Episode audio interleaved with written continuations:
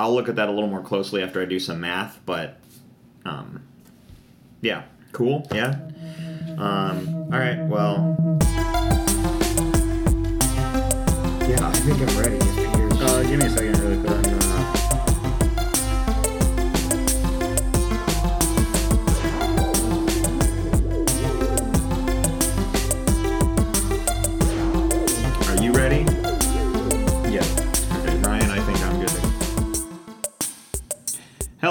And welcome to this week's episode of the Top 5 Report, the podcast that, despite all the warnings, would still use Gotham City as a spring break vacation destination point. My name is Drew. I'll be your host for the evening. Along with me, as always, is Pete. Hi, everybody. And this podcast wouldn't be anything if it wasn't for our audio guy, who is our silent Bob to our Jason Mewes, Ryan. All right, so before we go any farther, I want to do a little bit of housekeeping real quick. Um, just wanted to let everyone know that I received an email this week um, about Apple's holiday uh, break schedule, I guess. So our Thanksgiving episode, uh, there's a good chance it'll be delayed one week. I just wanted to let you know we're gonna still record an episode and post it, but it won't post on iTunes for like one extra week. So just so everyone's aware of that. Um, and then Christmas, we're gonna end up taking a week off. And you know what? Everyone needs a break at the holidays. Um, there'll still be an episode that I'll post right after the holidays are over. So just so everyone's aware of it, um, we'll remind you as we get a little bit closer. But I realized with our schedule, I wanted to make sure that um, you know we we under you know we got this out early enough so when this episode drops people are like oh hey the next sure. you know that kind of thing We have been more consistent than most podcasts I listen to, actually. So oh yeah no i, got a good hey you know at least. i think that we we went into this podcast adventure saying we're going to be consistent and we're going to sit down every week and discuss and we're doing that and we're providing and i think as long as we communicate to our listeners Right on. you know that we're taking a break or apple's got a delay they're not like where's my episode it's for sure it's not us it's just a delayed release because of our um the grand people at apple putting stuff on itunes so if you want to sure. listen to the episode early and not wait for itunes it will still be on our website so you know that'll still drop that week except for christmas so all right so the other thing i wanted to mention was we got uh I always ask at the end of the episode for reviews and five star ratings and that kind of thing. Yeah. Uh, we got a written review.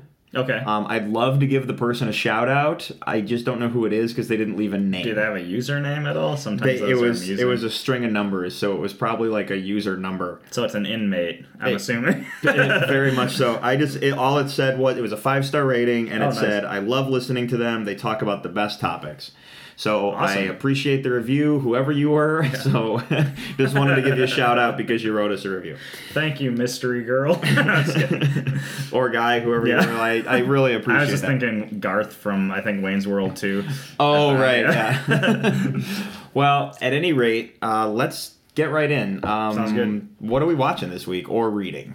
Right. Um, I haven't been watching much, but uh, I did watch the latest episode of The Walking Dead, um, which right. is spoilers. Rick's last episode. Now, so in terms of spoilers, all right, this is kind of spoiler territory because he just said it's Rick's last episode. If you are living under a rock and didn't know, Rick, Andrew Lincoln, who plays Rick Grimes, Rick Grimes, is leaving the show. But he's been, but AMC has been advertising that he's been leaving the show for like three, four months. Mm-hmm. So everyone knows that, that Rick Grimes is leaving the show. So we all assume he's going to die. We don't know how it's going to go. But they were advertising like two more episodes, Yep. one more episode. Like here it is, you know. So to spoil and say that, you have to like, like I said, be living under a rock to not know. there's also like yeah, every bit of social media I checked afterwards, and as well as just all like I news sources. I went looking. all that. That's all they were I talking went about. the day after this episode aired. I went looking on for news for tonight's show. Everything was Walking Dead, Walking Yep. Dead, Walking Dead, and I'm like, okay, well, I guess we could talk about some Walking Dead. yeah.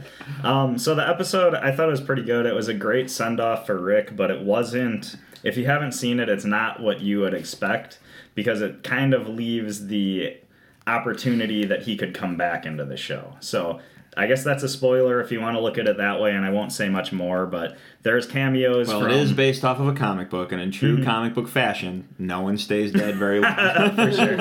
Um, Go ahead. there is uh, they included uh, cameos from like Hershel, Shane, Sasha, like a lot of old characters. So that was really cool. But towards the end of the episode, what got me really excited is they do a time jump.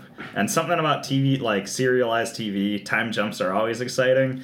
But what happens is they do the time jump and they actually focus on a group of people that you've never seen before. And what got me really jazzed up is one of those actors in the as one of these new characters was Dan Fogler from Fanboys. Yeah. He played Hutch in Fanboys. So I had heard he was going to be in The Walking Dead, and I totally forgot. And then I saw him in that episode.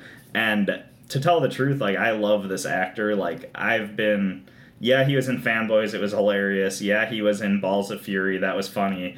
But then he's been in like he was the best part of Fantastic Beasts. I Right. swear. And Dan like I've Fogler actually, is a fan- he's a fantastic actor. I think he's really underrated. So I just got so excited to see him on Walking Dead, and like seriously, he's the best part of fan. Like I was a little disappointed in Fantastic Beasts, but he's like the best part, like the best character. So yeah, I was on. really happy about that. How about you? Watch anything new? Um, all right, so we're gonna, you and I are gonna talk Titans here in this watching category, but I want to, sure. I want to save that for a minute. Um, I didn't really watch anything new because we're in that stage where like life is happening, things are getting busy. Mm-hmm. So I haven't watched anything new, new. But I'm watching the shows as they come out and that kind of thing. And I know we talked about Riverdale, I think last week. Maybe a little it, bit. it- Yeah. it was either last week or the week before. Yeah. We talked about you know how I'm really enjoying what's going on this season because it's Oh, yeah, yeah, because of the Sabrina coming out and that kind of thing. Um, I'm gonna be a little spoilery here on this one episode. Not really, but understand that when I talk about this episode, the only way to fully explain everything is to recap everything that's happening in the season. I'm not gonna do that but I have to give massive, massive praise to what they did on Riverdale this week. Um, as we all know, it's based off of Archie comics. I'm just enjoying it because I mean, just being watching these angsty teenagers get the stuff they're not supposed to has been a lot of fun. There is an element to the story this season that revolves around a game. Okay. Now, this game is called Griffins and Gargoyles, or as they're calling it, G and G. and if you know where I'm That's going, it sounds like Dungeons and Dragons Yeah. or D and D. Well, you find out later that it's a role-playing game. Now, Of course. if I explain any farther as to why this game is a part of the story, it has to do with the new mystery in this season. Okay. Yeah. So there's something with this game that has to do with the mystery. Well, there's been a lot of what is the game? We know it's a role playing game, but it goes deeper. And then there's an episode where at the end you find out that this game goes all the way back to the the main characters on the show are all like high school age, right? Mm-hmm. It goes all the way back to their parents when their parents were in high school in Riverdale. Interesting. So here's what they did, and this was so brilliant. Okay, they did a, a massive flashback episode Cool. where the current cast played their parents as them Nice. younger selves. Okay. Cool. Okay, so the sh- the episode started as if they're doing a dark version of the Breakfast Club. Nice. Okay, Yeah. like the Riverdale version of the Breakfast Club. And then when they showed the title card for Riverdale, it's not the normal title that flashes on the screen when they do the opening of the show. Yeah. It was the Saved by the Bell logo with Riverdale instead of Saved by the Bell. Okay, nice. And I thought that was really clever just for the high school Yeah. motif, right? And then the story unfolds, and then you find, and then you get to see them play this Griffins and Gargoyles game, and you get to learn a little bit more about it as the story progresses. What I thought was interesting is this two parts of this episode that really caught my attention. If you're a Dungeons and Dragons fan, whether you've played the game or whether you know people who play the game and you just know a little bit about it, the game it's a role-playing game, it's tabletop. It's meant to be played with a group of friends around a table playing. It's social storytelling, it's social problem solving, and it's really about having fun and laughing and that kind of stuff. Yeah. Then, um, but historically, Dungeons and Dragons has had a bad rap in the past. There was a lot of people from certain religious groups and so on that looked at this as something satanic about Yeah. kids sitting around talking about demons and you know fighting goblins and monsters Yeah. and stuff like and that. And they have uh they have like fictitious uh what like gods and uh, Right, you know, exactly. and it's not and it was viewed for a long time as something that was bad when honestly it's just kids playing a game and rolling dice and it's completely har- it's 100% harmless. And surprisingly, it's actually kind of educational because there's a ton of reading and a ton of math. Yep, exactly. So when you but when you play the game but because of that um but because of that stigma that happened in the past in real life for Dungeons and Dragons, um, there's been a lot of funny, goofy, like some of them are audio clips. Like uh, there's a group of like the Dead Alewives did this funny little clip of like what a D and D session's like, and it's really just a funny, like almost like a Doctor Demento Yeah, kind of yeah. thing. And but currently, in our present day, Dungeons and Dragons is got this massive resurgence and is one of the greatest selling games right now. Like one of the number one selling Mm-hmm. Yeah. games in terms of tabletop gaming. So it's got this big resurgence, big popularity. Now, because it's popular, that's probably why they're doing this thing on Riverdale, because Mm-hmm. the writers are all into it again. Because they're like, yeah, we used to play this as kids, and now we're doing writing the show, and now we're doing this. We're all playing Dungeons and Dragons again. Let's do a couple episodes that deal with something like Yeah. that, right? So then, so on the show, they're dealing with the bad side from the history of Dungeons and Dragons, and they're dealing with this whole resurgence stuff and just using it as a platform to talk about, That's really cool. which is amazing. What I have to commend the actors on the show about is if you watch Riverdale and you know the actors of the parents, you know their facial expressions, the way the cadence in their voices, and I'm not talking like doing impressions. I'm talking mannerisms, the way they talk, the way they move, like when the like the way the mom tilts her head when she gives her daughter a glaring look or something like that. These child actors, the younger actors on the show, playing the younger versions of their parents, it was like crystal perfect. It was awesome. astounding. I was watching it like um, Betty had to play uh, that actor who plays Betty had to play the younger version of her mom. You could see the facial expressions were dead on.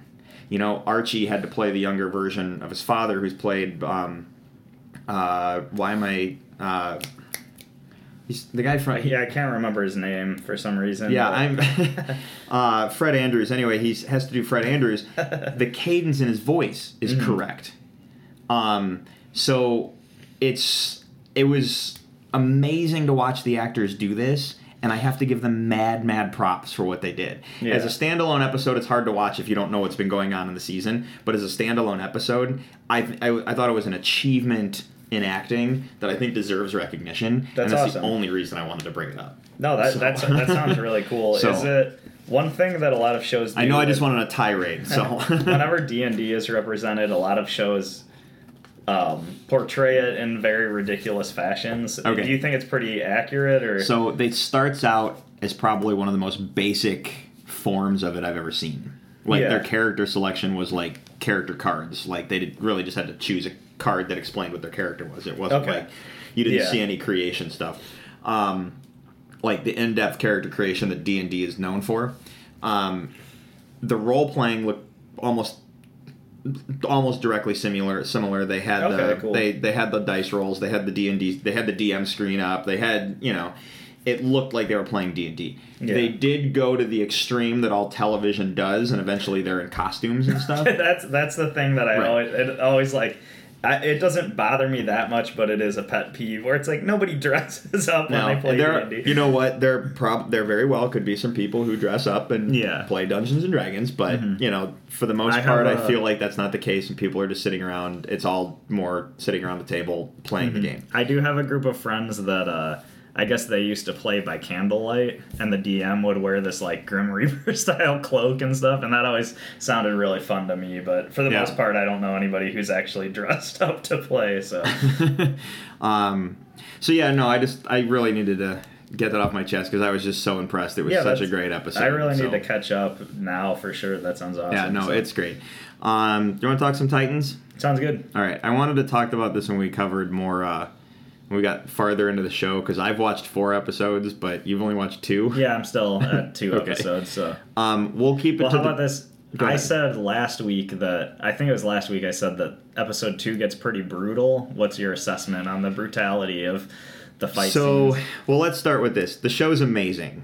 Mm-hmm. Like I, they had my attention to begin begin with, and they are continuing to hold it. I am so impressed with the show, and I honestly was kind of skeptical when they announced they were doing a Titan show because the Teen Titans on the Cartoon Network and the other Titans programs. I'm like, do we really need another iteration?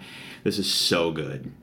Um, so they went for an R rating, violence, brutality, language. they went for an R rating, and they're sticking to it, and it's an issue of consistency, and I appreciate that. It wasn't just a thing for the first episode. Yeah. The violence in the second episode. Even though it was brutal, I walked into the show knowing that I had language and violence, Mm-hmm. and it was it was fine. Some of the stuff they did surprised me, like when uh, castration comes onto the Oh, table. yeah. That was really unexpected. Yeah. but I, honestly don't mind it because I like the really dark and violent superhero stuff. And when you think about it, like if Robin was a real character out on the streets, you know there'd be some. Well, like there's the know? scene. Okay, so the second episode, the first episode is really an intro to a couple of the characters, and the second episode is a um, intro to like two more characters, Hawk and Dove. Now, I've never been a big Hawk and Dove fan. Yeah. Well, how about this? Not that I'm not a fan of Hawk and Dove. They've just been like D level characters for me. They Yeah. they're supporting characters. They've never like I've never gone and read a Hawk and Dove comic. They're just like, oh, there they are. They're helping the Justice League this week. Awesome. And then you know maybe we'll see them in a few Yes, weeks. same here. Okay. Um, I don't remember who the actor's name who plays Hawk, but Dove is played by Minka Kelly. Okay. Her performance, like I like Minka Kelly as an actress, but her performance was incredible. Yeah. Like, I mean, on a nurturing level, like, uh, like I wanted to be her friend. Yeah. Like she seemed, she almost had this like motherly vibe about her, and I liked how they had this idea that her and Robin had a past, had a his, had like maybe a fling, not like an actual relationship, but they had this past, and like to see her the way she it was one thing to see her reacting to things that was going on with her and Hawk, but to see when Robin came into the picture and he was a part of that those conversations and like the way she was like I haven't seen you in a while. How have you been? Like those kind of conversations or like what's happened to you because clearly you've changed. Yeah. her I mean it was astounding. It was so good. And then she goes on she went on Fallon Mm-hmm. and they're talking about the character and the clip they showed was a fight scene and I'm like no like you're so good why do you show that like there's so much better clips to Yeah. that have shown because of how good of an actress you are in certain things so I guess just uh, it's just one of those things. Maybe they thought like a fight scene would be flashy enough to Oh, yeah, attract no. viewers. Where and that's definitely the case maybe not everybody would uh, appreciate the subtle act of you know of her acting at you know first glance. But Yeah, no, she she is the reason she sold that episode on for me. yeah, To Well, a the- point where like I just want more of her on the show. So I hope there is more from what we've seen. yeah. I mean, I think the guy who plays Hawk, I can't remember the actor's name either, but he did a really good job. Just I think the way he acted was just really believable. And their like costumes that. looked great. I'm like they Oh. they looked like Hawk and Dove from the comics. Yeah. But their costumes looked amazing. to me like like uh, Dove's costume looked really good and like Hawk's costume I actually thought looked great like this could be literally like this is movie ready you know? Like so I they was really all, impressed yeah all of the costumes, in my opinion, short of Starfire's. Now I've kind of given Starfire's look a little, I've kind of given a little crap every now and then. It's only because I don't think she looks alien enough because Mm-hmm. she's an alien. yeah Um, so short of her costume, and this might not be your final costume. You and I have talked, you know, Yeah. uh, off the podcast about this. This might not be your final costume, but everyone's costume, even Robin's, looks movie quality. Like this Yeah. looks movie ready. These guys have really like DC's really put together one heck of a good Mm-hmm. for show. sure and So- there might have been uh there might have been some photos leaked from behind the scenes that confirms that Starfire's getting a new costume eventually so. Yeah, and then when she uses when Starfire uses her alien powers, when she uses her superpowers, she looks like Starfire Yes. should look all the time, in my opinion. Well, that's how Beast Boy is too. Like from what from what I've seen of Beast Boy, he turns green when he uses his powers, Yeah. but otherwise he has regular flesh tone. Um, Yeah, so I really like what they're doing, and I was skeptical with a couple characters' visual appearance, but I'm really, really enjoying it. Yeah, so am I. And like uh, Starfire, even though I've you know complained about her look a little bit at first, especially when we saw production photos, she's a great. It's like she's doing great. Like sh I, she's definitely selling the character for me. Yeah, So- and uh, she's just like from the first two episodes. They mostly show her in the first one. She, it seems like she's a completely different take on Starfire that I've ever seen. So I'm just like anxious to learn more about where's this character come from, why is she doing the thing she is in the show, Right. and everything. So Yeah, no, it's. I, I'm really, really looking forward to it. And since you haven't watched any farther, I won't ask you the question I was going to ask you. so uh, we'll save that for later. Um, My answer is yes. um, th- uh, the one thing I wanted to talk about with it regarding Titans is their. Um, there's a character. Um, so Dick Grayson is the Robin, the original Robin, like Yeah. in Batman and Robin. He was the first, and he grows up and becomes a character called Nightwing. And now, in, if you're watching Titans, he, that is the Robin we're following on the show.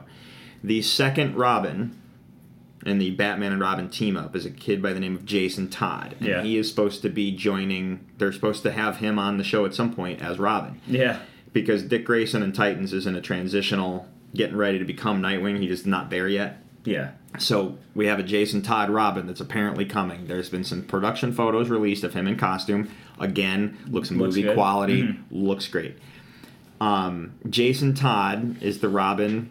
This is kind of spoiler in comic book territory, but this is like very famous comic book kind of news.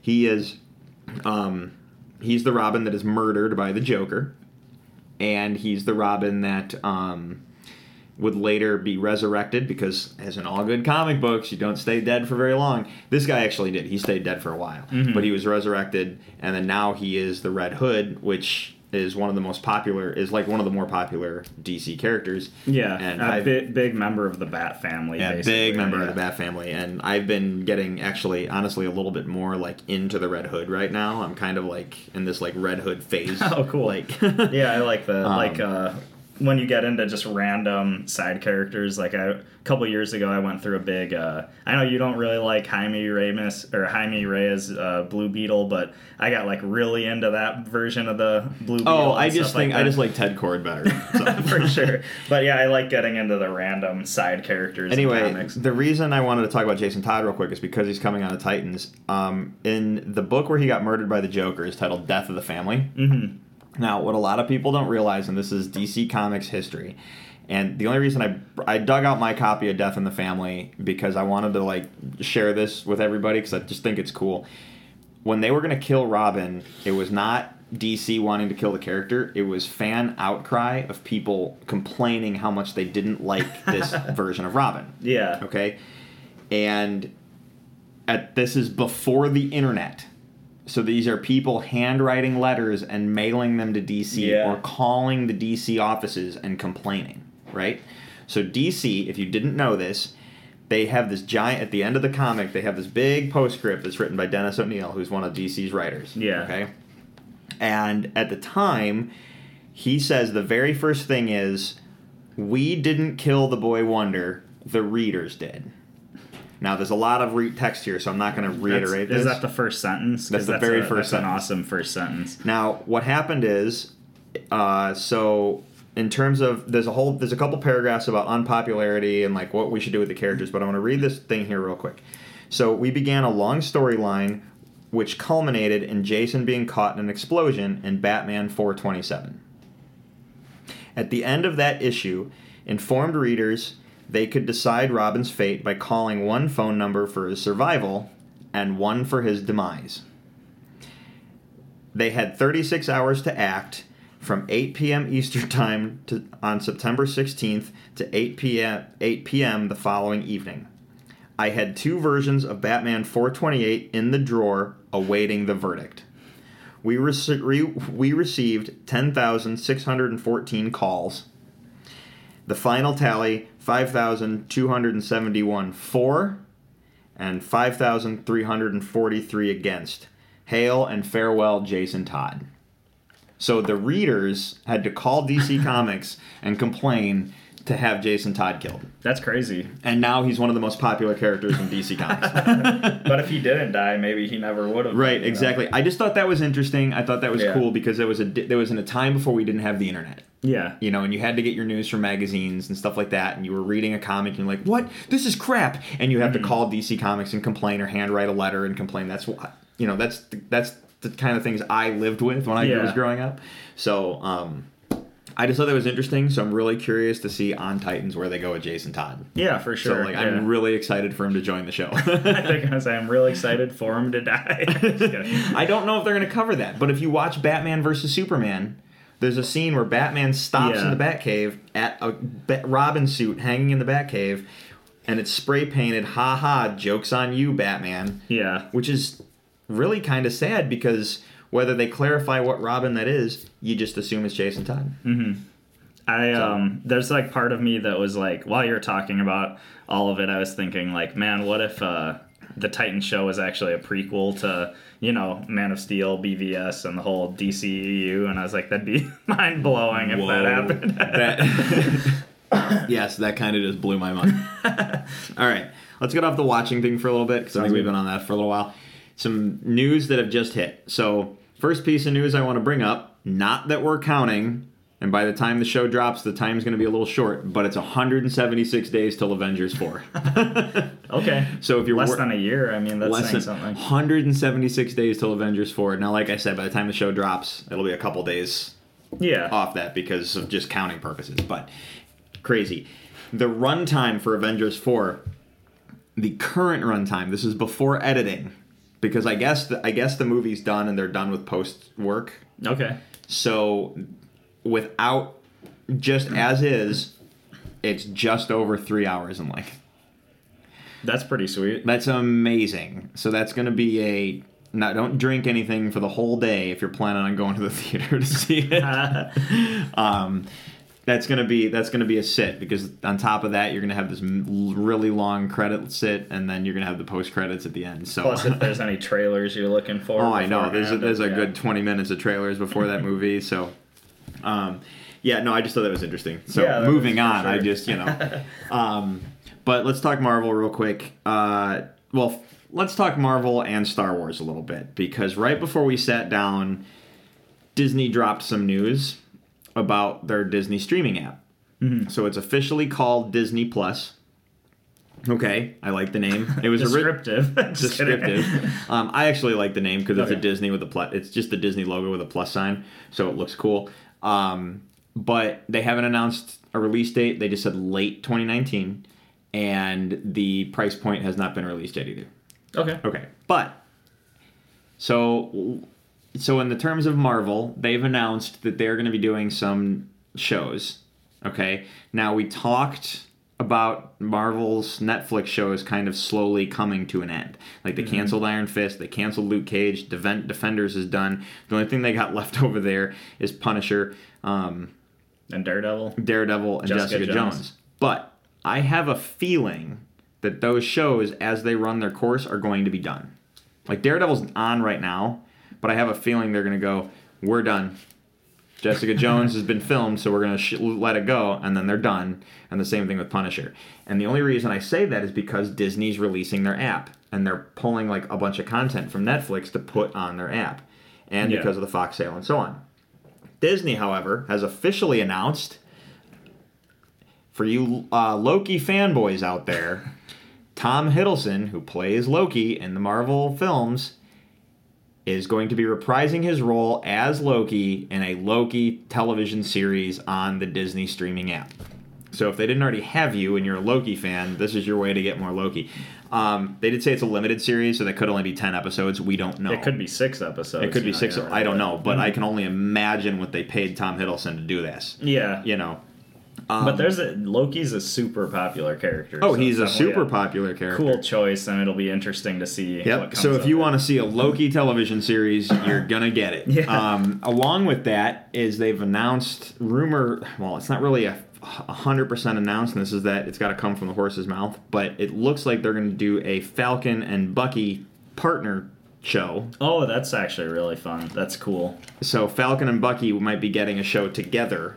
Mm-hmm. Um, again, also played by the actors who played them in the films, so they're coming back. Yeah. Um, and then it looks like there might be a Scarlet Witch show as well, Oh, okay. but there's no official word. The only one that's 100% confirmed by Bob Iger, CEO of Disney, is Loki. yeah.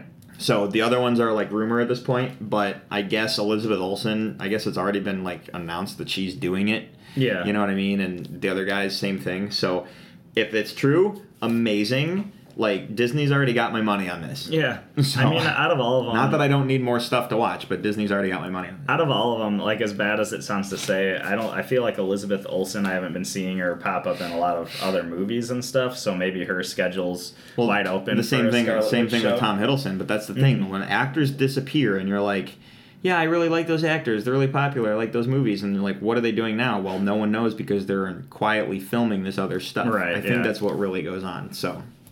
Hopefully. Um, and then uh, the only other piece of news that I got tonight, and you know, so we can banter. I mean, do you have anything else to say on those things before we? Uh, no, not necessarily. I mean, it just makes sense because Netflix is going to be Disney's biggest competitor with the streaming app. So it makes sense that if they do pull everything from Netflix, I can totally see why. You know. they they made it. This was a while ago. They said that they were going to pull everything from Netflix, um, so they could do their streaming app. And the when they said pulling that, they said all content. So movies, television shows. So any Disney Channel show that's on Netflix is getting pulled. Any Disney movie that's on Netflix is getting pulled mm-hmm. because Disney's going to have all that stuff. And then Disney buys Fox. So you're like, oh, well, all that Fox content is getting pulled. Mm-hmm. And you got to remember that Disney owns ABC, so all that ABC content's going to get pulled because Disney's app. I mean, I think this app is going to rival everybody, not just Netflix. And I think Netflix is panicking right now. Yeah. So, um, and you know, I they think that's why I heard, I read somewhere that Netflix had like 800 movies in production Jeez. just this year, not necessarily to release, but in production because they're and, and we all think it's because they're panicking because they need to get these Yeah, for you sure. know they need to get content for their show after Disney pulls everything. Mm-hmm. So, um, but like I said, Disney's got my money on this. They got my money. They had my money at Star Wars live action series. Yeah. Like I was gonna be in, and I was gonna do it anyway. And then they mentioned Star Wars live action series, and I'm like, well, take, just just take my money. I don't. I, I clearly don't need it. Mm-hmm. Um, but since I've kind of shifted gears to Star Wars a little bit, um, so we know they're doing the Star Wars live action series, The Mandalorian. Yeah. They announced another one today. Bob Iger announced this. It'll be a Cassian Andor series. now, Cassian Andor is one of the members of the Rogue One film. He's a spy for the Rebel Alliance. This takes place before the original trilogy. So the description that Bob Iger gave was this series will take place before the events of the Rogue One film. This very well could just be 10 episodes Okay. Either way that's cool Yeah. seeing some spy stuff about you know the rebellion trying to fight the empire before the existence or maybe this is how they learned about the death star to begin with Oh yeah. do you know what i mean Yeah, like that'd be really. we got cool. the tail end if you watch rogue one into the original film you get to, you get to find out it's basically the tail end of the death star stuff Mm-hmm. this whole cassian andor thing could just be them going hey we found out about this super weapon and then learning details so they can you know get to rogue one That'd be cool, and I like the uh, spy aspect. Like, it makes me hope that there's a lot of just really tense scenes and maybe some sneaking scenes and stuff. But I, uh, I loved Rogue One. Like, I think it's one of the best movies that, like, newer Disney Star Wars movies. Um, so I have high hopes. But when you first told me Cassian Andor, it just, I felt like it sounded so random. Well, yeah, I don't know if that's not the name of the show. No, they just, just- said it's going to focus around that guy. focusing on that character sounded so random to me. But the more I think about it, the uh, like cooler it sounds. right. So. And Diego Luna, who played Cassian Andor, uh, like from the interview, like there was no real good highlight quotes because he didn't say much. It was really Mhm. like I'm so happy to be back, kind of like vibe from all of Yeah. what, what he had to say. Like so. Um, do you want to do the list? Sounds good. All right. So before we get to the list, Ryan has been off in his sound lab playing with uh, sound effects and audio bumpers, and we've been trying to, you know, figure out a good segue into the list.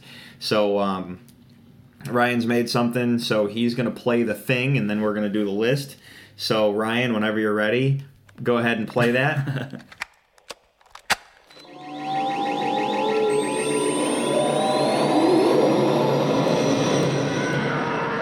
Now for the top five.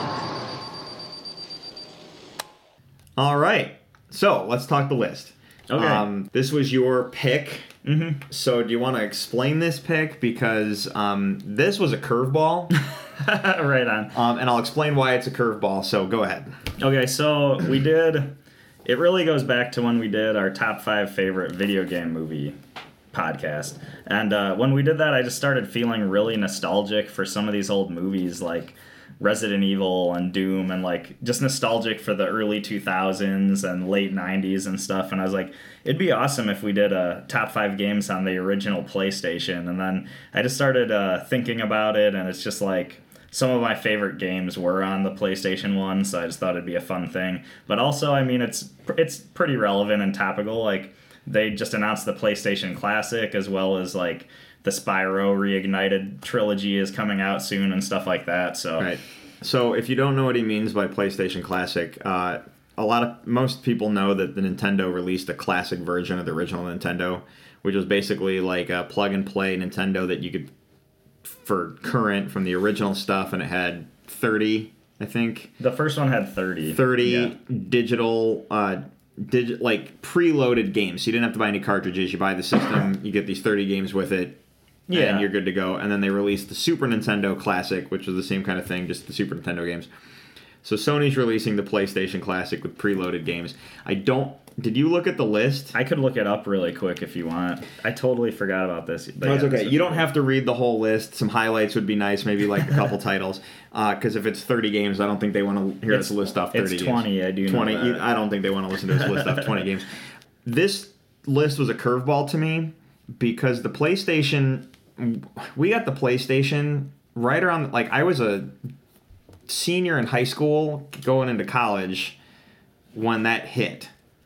So I was more into girls than I was video games. Yeah. So I didn't play a lot of video games. So the handful of games that I played, I kind of had to go back to go what PlayStation 1 games did I actually buy Mm-hmm. and which were the ones I played the most. That's kind of how I had to look at it. Okay, fair Um, enough. I didn't really I didn't get if you know me, you know I play a lot of video games now in my life.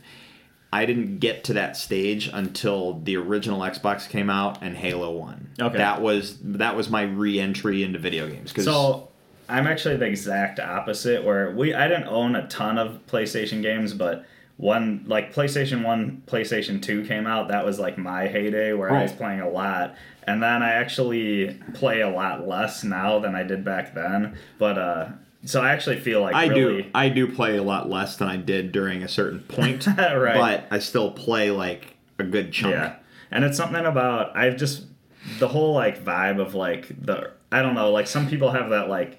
8-bit nostalgia where they really love like that 8-bit bit style art and for me I think like the low The- the poly polygons, designs, yeah, yeah. that's like the stuff that gets uh you know whatever gets No, me there's, going there's some there's some really good games on this list, and when I was pulling up, when I pulled out every game I own, I was like, oh my god, my five titles is not enough for this list. I'm waiting for you to say one and then I'll just be like oh crap I totally forgot about that but And that's probably going to be the case, and that's Mm-hmm. probably going to go my way too. But um, I also have a feeling my list is going to be a surprise to you because you're going to go, "What? I don't even know what that is." Like, I, I think there's one title I have in here. You go, "I don't even know what that is." fair enough So, um, so I guess I got to go first since it was your list pick, right? Yeah. Do you have any honorable I have two honorable mentions. Sweet. Uh, the first one I'm going to mention is Tetris Plus. Okay yeah I remember this game Okay. it's fun If you played Tetris, everybody knows what Tetris is. We all love Tetris. Tetris Plus was an adventure version of Tetris. So the idea was the little tube that the pieces fall down and stack. There's a little like explorer guy that's got like this Indiana Jones kind of a look. Um, he's basically climbing the blocks, right? And if you create a hole to the bottom, he'll fall down, and then he's just climbs anything that's in his way, right?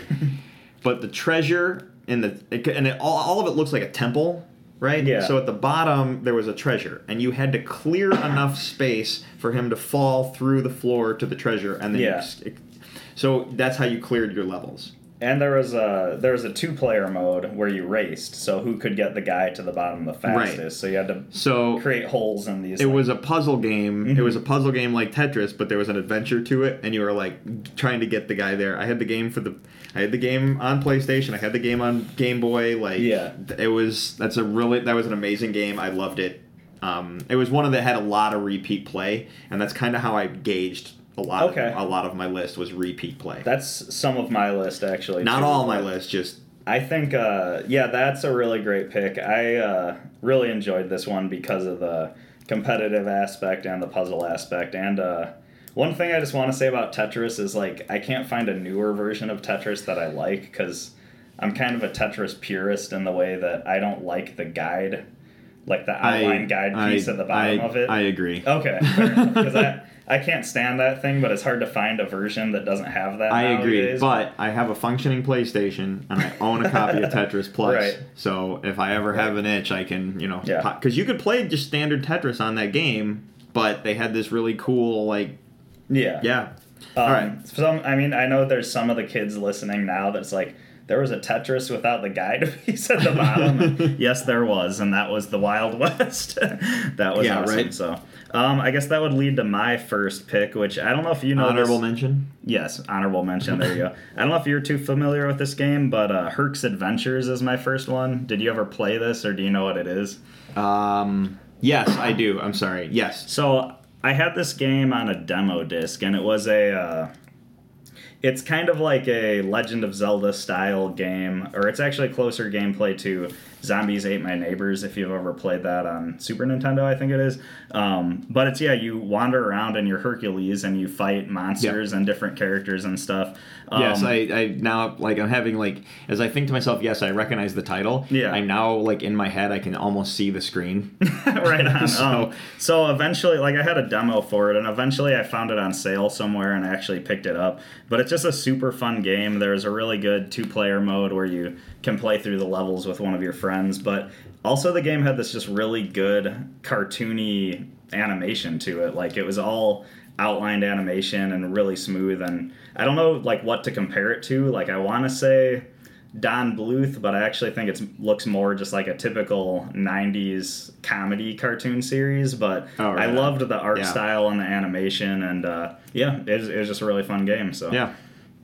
All right.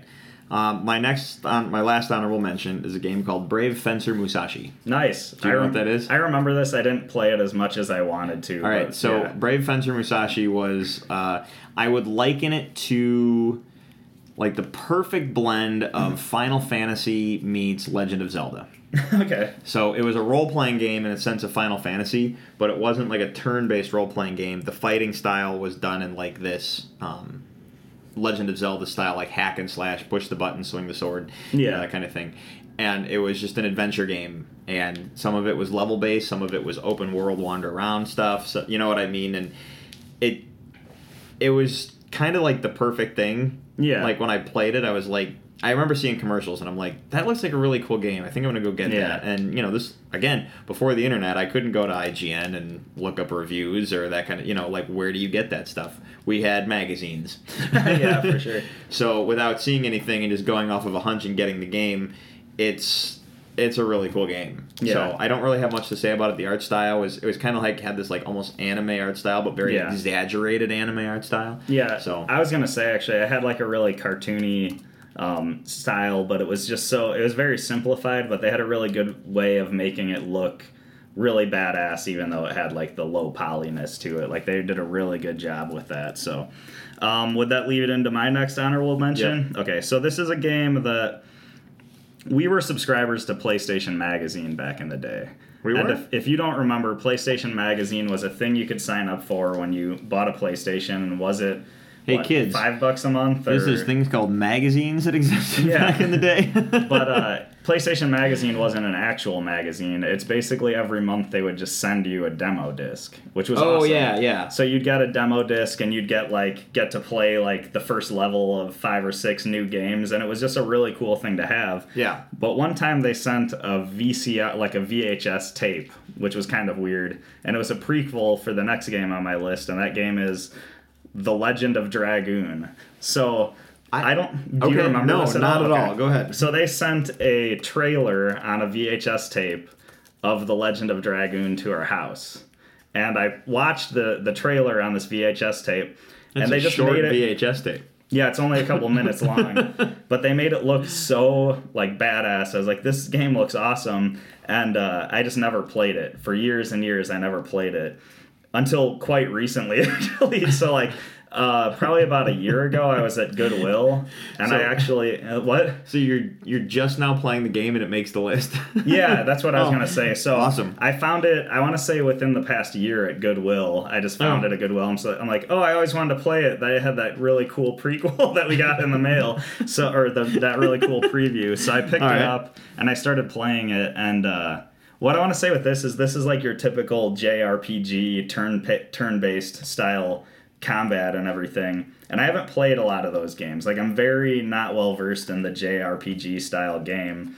So this is kind of like one of the first ones I've really delved. so deep into. people, you know, I RPG stands for role playing game. If you don't know, Oh, fair I think most I think most of our listeners do. But what is JRPG? like Japanese RPG. Japanese yeah. RPG. Yeah, thank you. and that's like the typical like turn-based like your Final Fantasies and stuff like that. Um, so I haven't played a lot of games like this, but this one I've kind of delved into because I got a chance to play it super cheap, and I'm not that far into it yet, but I've just been enjoying it a ton. Like I like that it's more based on strategy than skill in a lot of ways, and I like I like how it's like a guided narrative and stuff like that. So I wanted to mention it, but like I said, I haven't finished it yet, so I don't want to like put it super high on my list. I gotcha. It's also got the um, you probably remember on uh, like PlayStation especially they had a lot of games with pre-rendered backgrounds, you know, where there'd be like a it'd be like a pre-rendered background and then like a low poly low polygonal figure would be wandering So around. uh, I don't know how to explain it. would Street Fighter be a good example of that? I think I well I, feel think like- uh, I feel like the background was always pre-rendered, and then everything was going on around it. maybe Almost, or, almost like uh, if you look at animation, like old school animation, like Flintstones and Jetsons Yeah. and stuff like that, all the backgrounds were kind of like a standard background, and Yeah. the animation was done in front of the background. And it's it's kind of like that. I Okay. know um, a lot of old RPGs, like I think Final Fantasy VII had these kinds of backgrounds, and I know Resident Evil 2 had a lot of pre-rendered backgrounds, but it was where like the background doesn't really move; it kind of stays still, and you watch your character wander around through it. right. And uh, something about the backgrounds on Legend of Dragoon, I just think look really good. Like they're all super detailed and stuff, and they look a little pixelated. And then you've got this low poly figure, but something about it just kind of looks really cool to me. Like it's almost looks like a impressionist painting at some parts. As weird as that, as weird as it sounds, and I think it's just the uh, how non-advanced the uh, the graphics were back then kind of actually lends to that. So Right. yeah. Okay. Uh, so that brings me to my first pick. Hmm. All right. So my first pick is going to be Final Fantasy VII. Nice. All right. This is like the number one beloved game of all time, I think, in terms of PlayStation 1. And um, when I make my lists, I always take, there's always the one that I want to save for the end to talk about because even though I'm not ranking these, it's the one I want to talk about the most. and I know I'm bringing up Final Fantasy VII early. So, like, that doesn't mean it doesn't make the cut because it clearly did. The thing Yeah. about Final Fantasy VII is, even though it's definitely one of my favorite Final Fantasies, it's not my favorite Final Fantasy. Fair enough. Um, I think there's, it, it's it's probably it's the Final Fantasy I think that really changed the way everyone looks at that franchise, um, and it changed the way I think that kind of game became a way in, in the storytelling of a game like that. yeah. Um, it was very cinematic. It it made I think it made you feel like you were in a movie more so than any of the games prior in that franchise, like one through six did. Um, so, and at the time the graphics were astounding. I mean, Yeah. you look back now, it's your polygon, you know, style Yeah. graphics. Um, but no, I just I had to give some praise to that. It's it's great. Uh, they had an animated film uh, release called Ad- Final Fantasy VII Advent Children. It's amazing. I know I talked Yeah. about it back when we did our uh, um, video game movie episode. Yeah, So- for sure. Um, did you ever play? I know they did a spin-off game. Uh, was it like the Dirge of Cerberus or whatever? Did you ever play that one? Uh, no. Okay, that game, uh, like I don't know a ton about Final Fantasy. I know that one focuses on uh, Vincent Valentine, Yeah. the character, and uh, my roommate in college played the shit out of that game, so I've seen I've seen a lot of it. But I just yeah, um, the Final Fantasy VII is a game I've never actually played through, It's- so I it's, one I it's definitely fantastic. want to. it's an incredible story, Mm-hmm. um, and that's really why it's on there, mostly because of the story more than anything. Yeah. Um, and it's just a really good game. right on. But it's like it's like a beloved game. I just there's a game that I'm specifically waiting to talk about. okay, So fair enough. that yeah. Um, okay, that would lead to my next pick, which is Marvel vs. Capcom. So, this game I loved. I played a ton of it. I mentioned it on our Marvel villains episode because the the end villain in this game is Onslaught, who was one of my favorite Marvel characters. But I don't want to talk too much about it since we already talked about it a bit. But uh, I just love the game. I think it's a solid fighting game. I like the animations, like all the character animations are awesome. And I think just at the time it came out, I was super into superheroes and I just really liked like I appreciated that you could play a game where you're Spider-Man fighting against Mega Man and you know stuff like that. Um yeah, I mean, I, any comments or any Well, thoughts? the only thing that I had an issue with with the Marvel vs. Capcom series Yeah. is I always found it difficult to understand what was actually going on on the screen. um, the way everything kind of encompassed when you like made an attack, I wasn't sure what buttons did what Yeah. ever. So like I never was sure if I was doing special attacks or what the case was. So Yeah. They that was also- really my only quibble with the game. Otherwise, I you know like you, I was like this game's awesome, but I kind of got turned away because I'm like I don't really know what's going on. So Um, they did a lot of. Uh, but- oh, so you would do a special attack in Marvel vs. Capcom, and they did this thing where a close up of the character's face would flash on the back of the screen, plus whatever crazy animation would go on too. So it it was a little chaotic. I think the first one had the most simple, I guess, gameplay to it, where you're just two characters fighting each other, and that was actually my favorite. Once you got into Marvel vs. Capcom 2, it's still a great game, but that's when they brought in like the tag team style, where you would select a team of three players and fight against each other. Um, another thing I want to mention about Marvel vs. Capcom though is uh, War Machine was a, uh, yeah, a playable character. They had uh, they did some deep cuts when it came to Yeah. Marvel. So, War, War Machine, who's in the uh, MCU and played by Don Cheadle, is that correct? Um, Uh, yeah, and uh, could have been could have been Terrence Howard, but he wanted too much money. right, right. um, so, anyways, what's interesting is Marvel vs. Capcom had this giant War Machine cannon in the game that was one of his special moves. Like this giant cannon would transform out of his uh, shoulder, and he'd shoot his opponent with like this giant blast.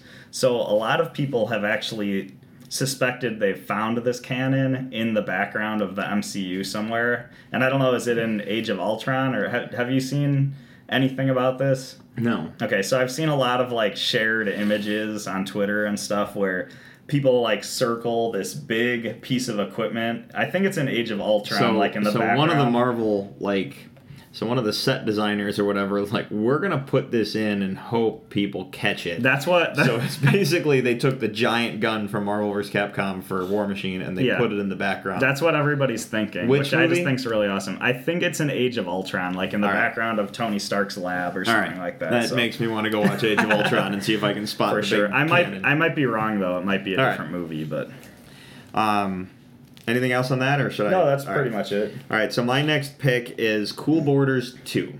Awesome. I loved this game. All right, did I match you on this? No, I say that? actually, you Okay. actually didn't match me on it. All right, so Cool Boarders Two was a uh, snowboarding game. Mm-hmm. Now, I honestly cannot remember the game that it was a demo on. Because every now and then you'd get a PlayStation game and there'd be a section for a game demo and they'd have like one or two demos there.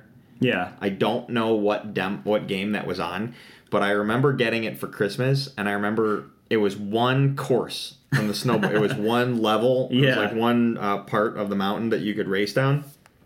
And I just remember on Christmas, up in the bedroom with the cousins, sitting around the thing, who can get the fastest time down the mountain? Yeah. And we just played the demo over, over, over, over again. Yeah. It was crazy.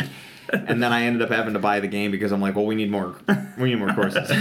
Yeah. Um, so Cool Boarders makes a uh, Cool Boarders Two makes the cut specifically because of the nostalgic value of the fact that you know that that fateful Christmas where we just played nothing but that demo Mm-hmm. over and over again. So It's um I like that a lot. That's actually really fun because I was there at that Christmas, obviously playing, you know, racing everybody, and that was such a fun time. Um, I think like I really enjoyed this game. Uh, I think the reason it doesn't make my list is just in the like extreme sport world of games. I think there's just other games that came out afterwards Oh, that sure. made Yeah. things so much easier that.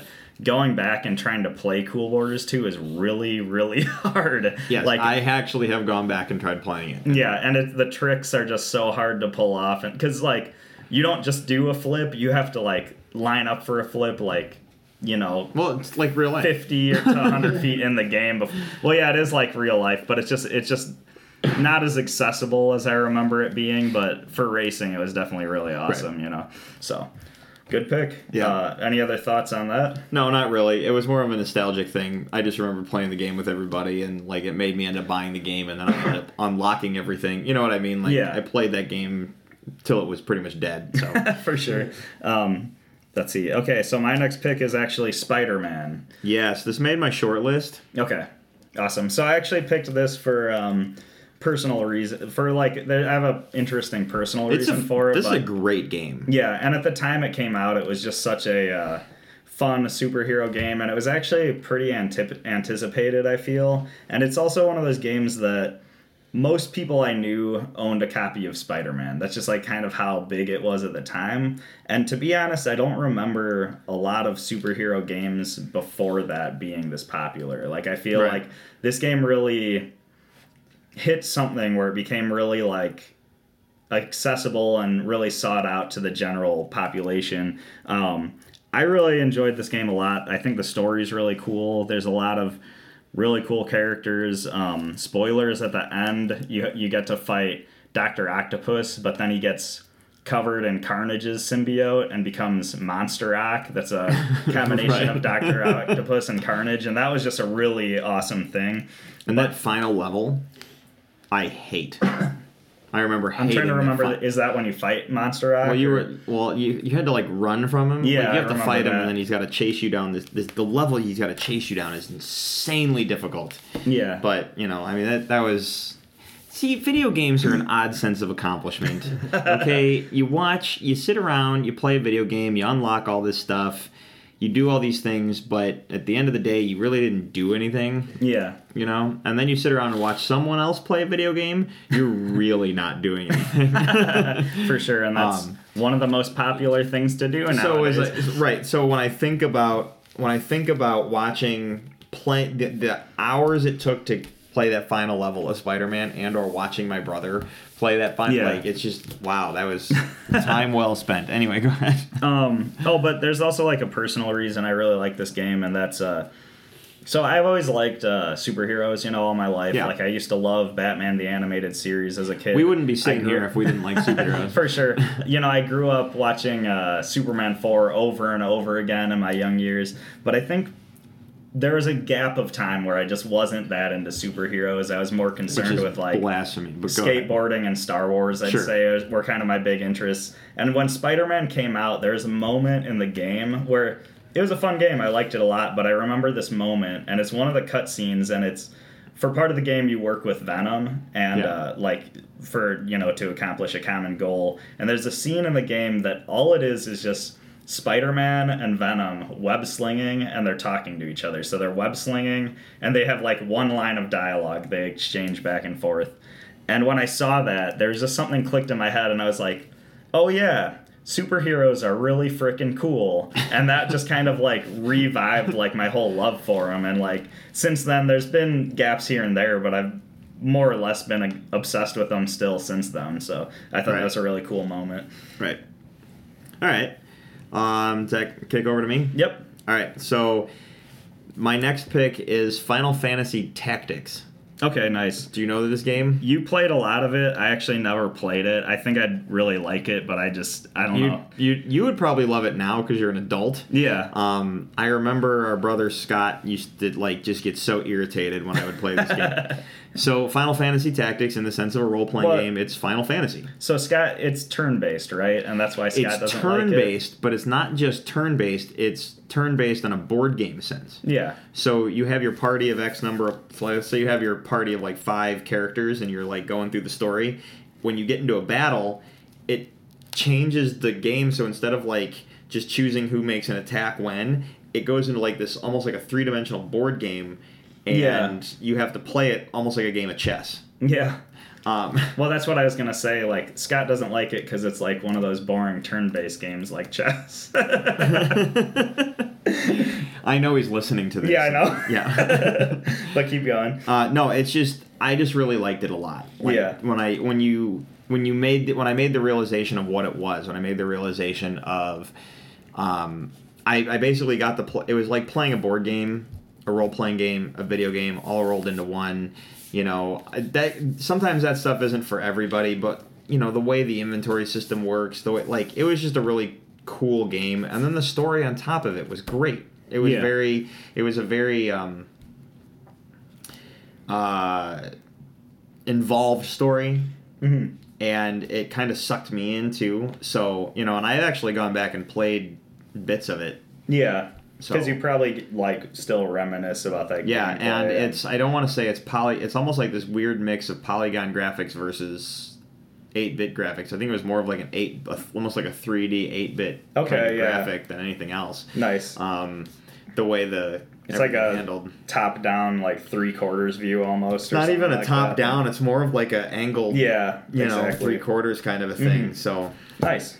Yeah, I don't know. I just really liked that game a lot, so it had to make my list. So Nice. Sweet. yeah, go ahead. Uh, so my next one is um, a PlayStation classic, uh, Spyro the Dragon. Now I say that I don't mean it's on the PlayStation Classic. I just mean it's a classic game for PlayStation. And it's probably Um, gonna make the. It's probably gonna be on the PlayStation. No, it's actually not. Wow, okay. Because what they're doing is uh, PlayStation is rebooting Spyro. The Yeah, and they are. I since saw, I saw that. yeah, since that's a thing that's going on that you can download for money on the PlayStation Network or however they're releasing it, they're actually not including it on the on the PlayStation Classic. So that's kind of a bummer. Um, Spyro the Dragon to me, uh, well, it was the first game I ever owned on PlayStation, so that was really cool. I played a ton of it. Um, in a lot of ways, I like this. I like Spyro's world as just like I don't know what you want to call it, like mascot based platforming games. I like the world of Spyro better than I think a lot of the other ones, and I think it's just because since it has that medieval fantasy motif to it, a lot of the characters and settings really fit together. You know, you look at The story for Spyro, was really Awesome. good. Yeah. and you know, I I know I totally know where you're going with this. I didn't mean to cut you off. The Oh uh, yeah. the the adventure part of this game is what really grabbed my attention. I Mhm. never I never finished the game, Mhm. but I played a lot of it. Yeah. Um Oh, what was I saying though? But yeah, like I mean, you look at Mario, and sometimes it just feels like all the characters are just just random things they decided to put together. But I like that the world building in Spyro is really like cohesive and stuff like that, and everything makes sense and fits together. And then the other thing I really like is um, I guess Spyro's a platformer, but in a weird way, it's kind of, and this is, sounds really weird, but it's kind of like an open world game. The way it Right. works, because you didn't have levels to play through, you would just go through an area, kill all the bad guys, collect all the things you need to collect, free all the dragons, whatever, and then you would go to the next part, and yeah, you'd go through a door or through a uh, kind of a portal, and there'd be a loading screen, but then you'd go to the next part, and it kind of had like a open world style to it that not Right. a lot of other games did in that way, which I think is really cool. So Yeah. it's about Very it. cool. Yeah, that's Yeah. about it. All I have to say about it. But Awesome. All right. So my next pick is uh, a game called Apocalypse. oh yeah, yeah, Yeah. I remember this one. So this game, this game was amazing. I bought this game on a whim, It just sounded cool. Ryan's over there nodding. I think he knows what game I'm talking about. um, I bought this game totally on a whim. It starred Bruce Willis. Mm-hmm. Uh, he voiced the main character, and they did their best to make the video game, the, the main character in the video game that you, the character you play in the game, look like Bruce Willis for the Yeah. polygon graphic time. And actually, it did a pretty decent job because it kind of looked like Bruce Willis. Mm-hmm. But it's basically like a futuristic, like Die Hard, I guess is the best way of wording it. It's a shooter. Yeah. Um, but it's like monsters and robots and like the fiery pits of hell and like Yeah. it's it's kind of crazy, but I had so much fun playing this game, and it was a game that you would play over and over and over again. Yeah. So No, for sure. I remember it was like a pretty short game, but you're right because I think there's only like really eight levels you'd play through. So they were play lo- it, and they were long levels. they were long, and you'd play it on easy, and then you would go through all of them, and then you're like, all right, now I'm gonna play it on medium and play it on hard. But each time the levels still were really fun, and they uh, the story was just so good that you got into it because literally like Bruce Willis versus the end of the world, like the biblical Basically, apocalypse. it was basically like the end of days, but it, Yeah. you know, you get to play as Bruce Willis, and almost like let's take John McClane. I have this idea for this game where we're going to take John McClane from the Die Hard movies, and then we're going to take the end of the world and go, here's Die Hard with John McClane. Yeah, for sure. You know, here's the end of the world Die Hard version. And So- I even still think about like certain weapons from the game. Like that's one of the best games for flamethrow throwers that I've ever seen because you get that thr flamethrower. Oh, the flamethrower Yeah, you like, just yeah, shoot all these zombies or demons or something, and then you just watch them wander around like around you, like burning up. Um, I actually think it's awesome that Ryan knows this game because I've brought this up around a lot of people and. Nobody seems to ever know what I'm talking about. you know, but- it's the same thing. So when I saw Ryan nod from across the table, I was like, oh, he knows this game. That's awesome. Yeah. So Yeah, that's definitely a great pick, though. It uh, doesn't make my list, but I did like. no, that's that fine. a No, that's so. a like I said, I didn't play enough PlayStation One games. Mm-hmm. I definitely. The list is long enough for me to have well more than five, but my point is, is that I it was a weird point in my life, and this was one that really, you know, caught my attention. that's awesome. Okay, so that would lead into my next pick. So I'm gonna preface with this pick with we were talking about Tetris earlier, yep. and there's probably two games in my life that I've poured more hours into than anything else, and one of those games is Tetris. Like honestly, I've played hours and hours of Tetris, and the other one is Tony Hawk's Pro Skater 2, which is my next pick. All right. So, I love the Tony Hawk games. I was really into uh, skateboarding and stuff at a young age. Um, and when this, when Tony Hawk, the first one came out, it kind of, I think it ignited this fire across America where a lot of kids, as long as they were the right age for it, all started skateboarding, or everybody was trying outside trying to do tricks of some kind.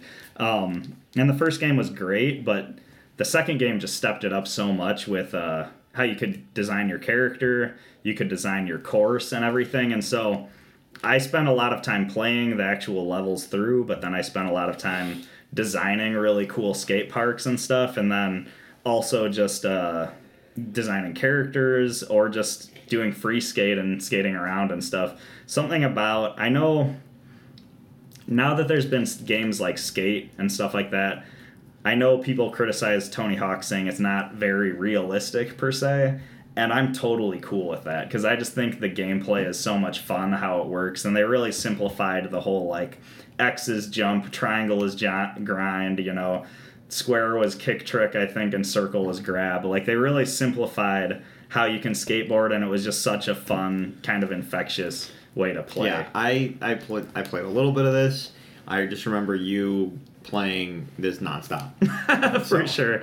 Um, I was talking about designing your character. This is totally off left field, but I remember one of my friends from school figured out how you can design a character to look just like Freddy Krueger. So then I went home Oh, and did right. it, and I set that up. And uh, I'm trying to remember that each Tony Hawk game there is an unlockable character. I think in the second one you could play as Spider Man, which is, was kind of a cool thing. Like Yeah. you unlock Spider Man, and then in the third one you could play as Darth Maul, which was pretty awesome too. So, but What's interesting because you mentioned, you know, I a friend of yours told you at school, Yeah. blah blah blah. You went home and had to do your game.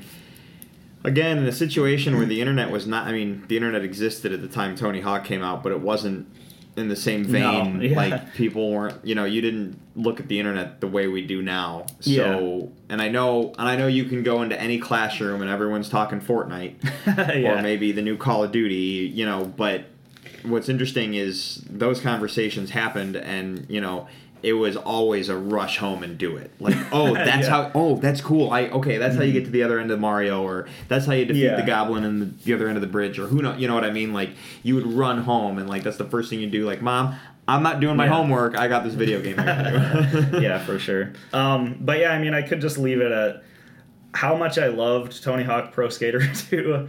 There's a moment in my childhood where I designed a skate park in it with a friend, and we probably spent a couple hours creating gaps that you could ride through and naming the gaps and giving them point value. Like we spent two hours coming up with funny names for gaps, and a lot of them were like a lot of them were swear words, and a lot of them were just nonsense terms we came up with. But it was really funny. Right. So Yeah. So for my last and final pick, this li- this was gonna make my list regardless. Mm-hmm. Okay, and but when I thought about it, I realized if you owned a PlayStation, I don't know anyone who did not own this game. Okay, and that's Metal Gear Solid. nice. Okay, this game um, is probably the first game that I had an emotional attachment to. Not on a level of oh my gosh, I love Legend of Zelda. This is the greatest game ever. Attachment, an emotional attachment to the story. Hmm Um, and that's why this. The, the, if I had to pick a favorite on my whole list, it's Metal Gear Solid. And so many people um, have played this game many, many times, and it's turned into this massive franchise. This was the first one on the PlayStation. I know. I know everyone who's played this game and listening to this, they know exactly what I'm talking about. But this game, um, on an emotional level, I was sucked in by the characters you were taken in by the characters. You were taken in by the story. The sense of urgency. It's basically a game it's a it's an espionage game. You play like this like uh, i don't want to say super soldier necessarily but he's basically like this lone soldier being dropped into this enemy territory and he's like sneaking around. He's basically a super spy Yep. sneaking around trying to get information about this new this nuclear device. Yeah. right? So there's parts where he's talking to his team back at headquarters via communicator. There's parts where you're wandering around the base, like you know, not killing guards and avoiding security cameras, and you know, avoiding the sniper that's trying to hunt you down all the game. But Yeah. like every character in the game had a story. Every moment, like it, it just That's actually a kept good way getting, it just kept getting it. bigger and bigger and bigger and like even the sniper uh, sniper wolf while she was trying to kill you multiple times through the game eventually you have to do a battle where you kill her Mm-hmm. And but there's this incredible story that was built around her and you learn so much about her. Mm-hmm. you know the the game really made me realize what video games could be when i played that. Yeah. and it wasn't until later until now to current video games where you're still seeing shades of that in terms of the depth of the storytelling. The level at which like these video games nowadays you're, they put you in a movie but metal gear solid when you start it up when you hit start for the very first time you the game starts and you're watching this like opening cinematic but there's credits rolling on the screen as if it's a movie Yeah. and remember that. That was that really um, and you know being a movie lover i mean that immediately sucked me in Yeah. just that i didn't know anything else but just that immediately sucked me in so No, um, I, for sure. I mean, I actually matched this one. so, Oh, you did? Yeah, yeah. So I, we actually matched this. the I end. love this game. Oh, that's and I love fantastic. playing it. I actually, I think Tony Hawk Pro Skater 2 is my absolute favorite, but this is probably my second. And I knew I had a feeling you were saving this one for last, so I saved it too. But Okay. I, I love this game. It's so much fun. Um, and it's also a game that you played multiple times and the reason you played it multiple times is because you got to the end and they gave you some cool piece of tech that your guy could use the next time around and then Yeah. your friend tells you that if and then you're like oh cool i got this and like i got the bandana that gives me unlimited ammo yeah. you know so you get unlimited ammo for your second playthrough awesome Mm-hmm. well then you play as you're playing through it again with the unlimited ammo. Your friend at school says, "Hey, by the way, if you beat it the for the third time, they give you this." And then Yeah. you're like, "Oh, well, now I got to play through the whole game like two more times." You know what I mean? So. Um, for sure. Um, another thing is you touched on it a little bit, but I just want to reiterate like the sneaking in this game and the gameplay around sneaking is so much fun. Like I had never played a game where you have to sneak around and try to stay out of the field of vision of security cameras and security guards and the way I, it was I never played a game like that either. was just so addictive and it was at to, to the point where they had uh, metal gear solid vr missions if you remember that game at all which was literally just a Oh, bunch yeah. of levels just centered around the sneaking with no story but it was just so fun to sneak around that they gave you a bunch of levels to play and that's just awesome gameplay like i don't know if a lot of games still do that style of Um, gameplay at this well, point Well, so the other side of the coin was Metal Gear Solid was the PlayStation stuff. And Yeah. then they had the Tom Clancy games. They had Splinter Cell that came Right. out, which was sneaking, which was stealth as well. Sneaking was stealth is probably the better word. Which I really ended up liking. At the end, I at the end of the day, I ended up liking Splinter Cell better. oh really Yeah, um, mostly because um, well, Splinter Cell was hyper realistic yeah where um, Metal Gear was a little bit more fantasy. Mm-hmm. Um, when I say fantasy, not weapons or anything like that, or dragons or monsters. It's just a little bit more fantastical with like the nuclear weapons and you know, so Yeah. like you know maybe a giant robot or something. I guess you know. as the series Um, goes on, I know they do bring more fantasy elements into it. Like there's a vampire in Metal Gear Solid 2 and stuff like that. Yeah, so. right. The, I mean, some of it got a little bizarre, but um, so Splinter Cell does this uh, stealth stuff, but other games do have the stealth mechanics. Yeah. Um, like Assassin's Creed, you can be heavily stealthy. You know But what now, I mean? do, you do can, they have the? Because in Metal Gear Solid, what always stuck out to me was in the corner. I don't know if it's. I think it was bottom right, but I might be wrong. There's the, your little radar that would show you your character moving around, but also the field of vision of the security guards. And do other games necessarily have that field of some vision? Some kind of do, Okay. some don't. Some Because some that's games. one thing I would think more games would copy. So not Metal so Gear much fun. Solid. I remember playing. I remember playing one of the Splinter Cells. I don't remember which one it was. Online co-op, Yeah. and I have my headset on, and I'm talking to the person I'm playing with, and I said over the headset something to them like, "Hey, watch your back." You know what I mean? There's a guy behind you. I said that through the headset. The character in the game heard me say that and reacted. That's so we had to. So at that moment, we realized over the headsets we still had to whisper. That's funny. I'm like, that is incredible, Yeah. like game mechanics. That's incredible computer. You know, we realized we couldn't talk at a normal volume in the headset. Like, oh, haha, we're just talking in game. Yeah. No, we have to communicate quietly because we're spies in the game. You know what I mean? Mm-hmm. So, um, I just I th- I always liked the stealth. I this game made me like stealth.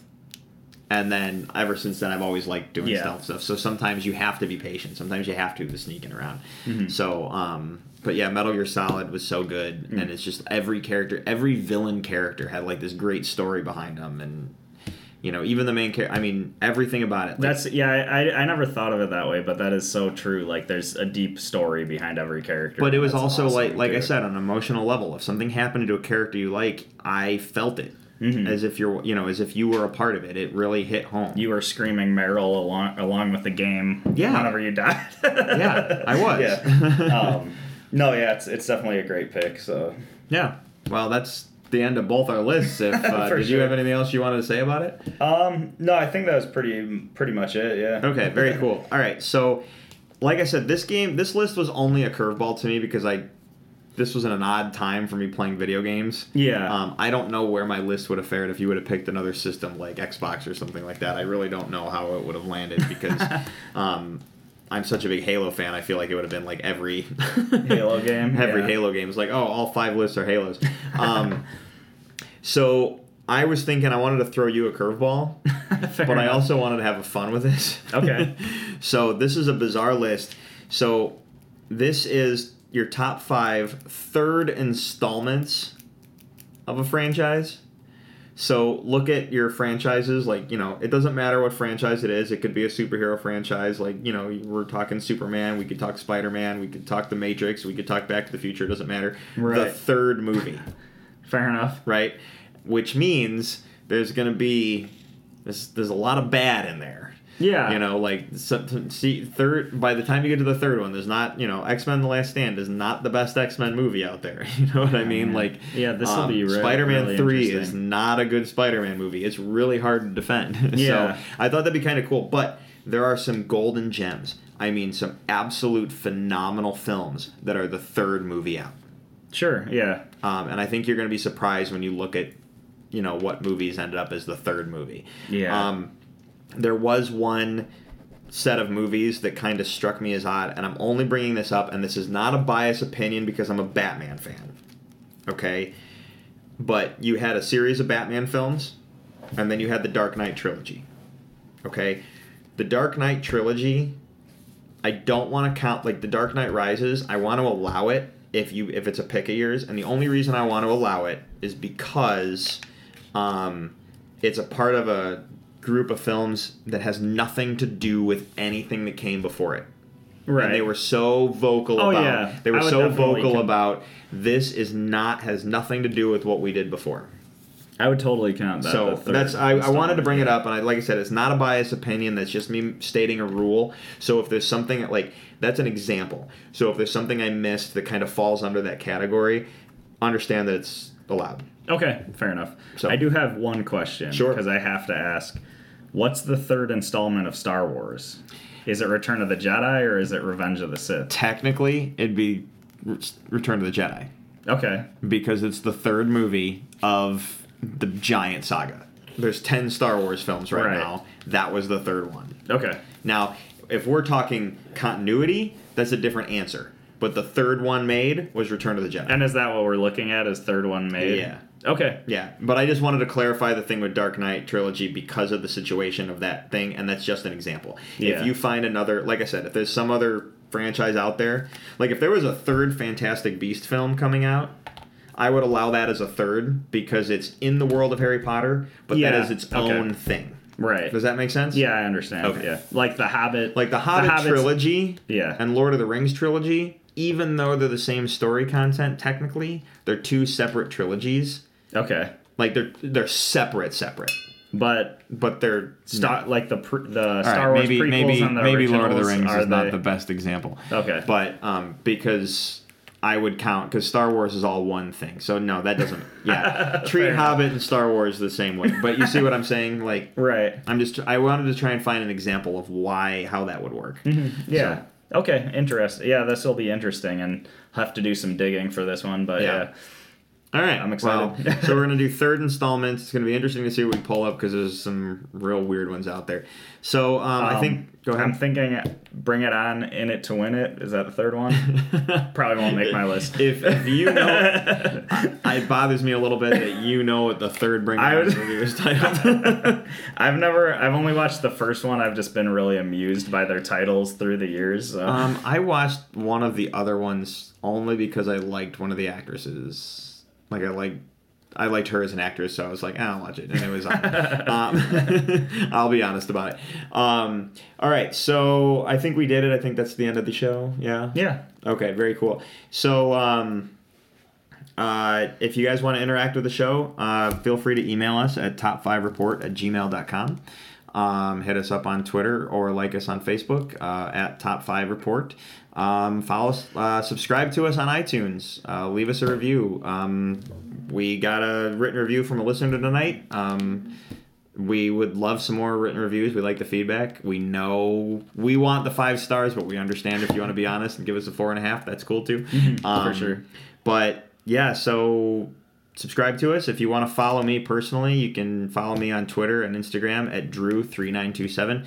Uh, I'm more active on Twitter, so that's probably the better place. Peter, Um, you? Yeah, just fi- follow me on Twitter at Ninja Pierre, and uh, I think my Instagram's linked to there too. So Very cool, Ryan. Anything before we go? He's shaking his head. Ryan looks like he needs a nap. Um, all right. Well, uh, for the top five report, I'm Drew. I'm Peter. And listeners, thank you for listening. But your princess is in the other castle.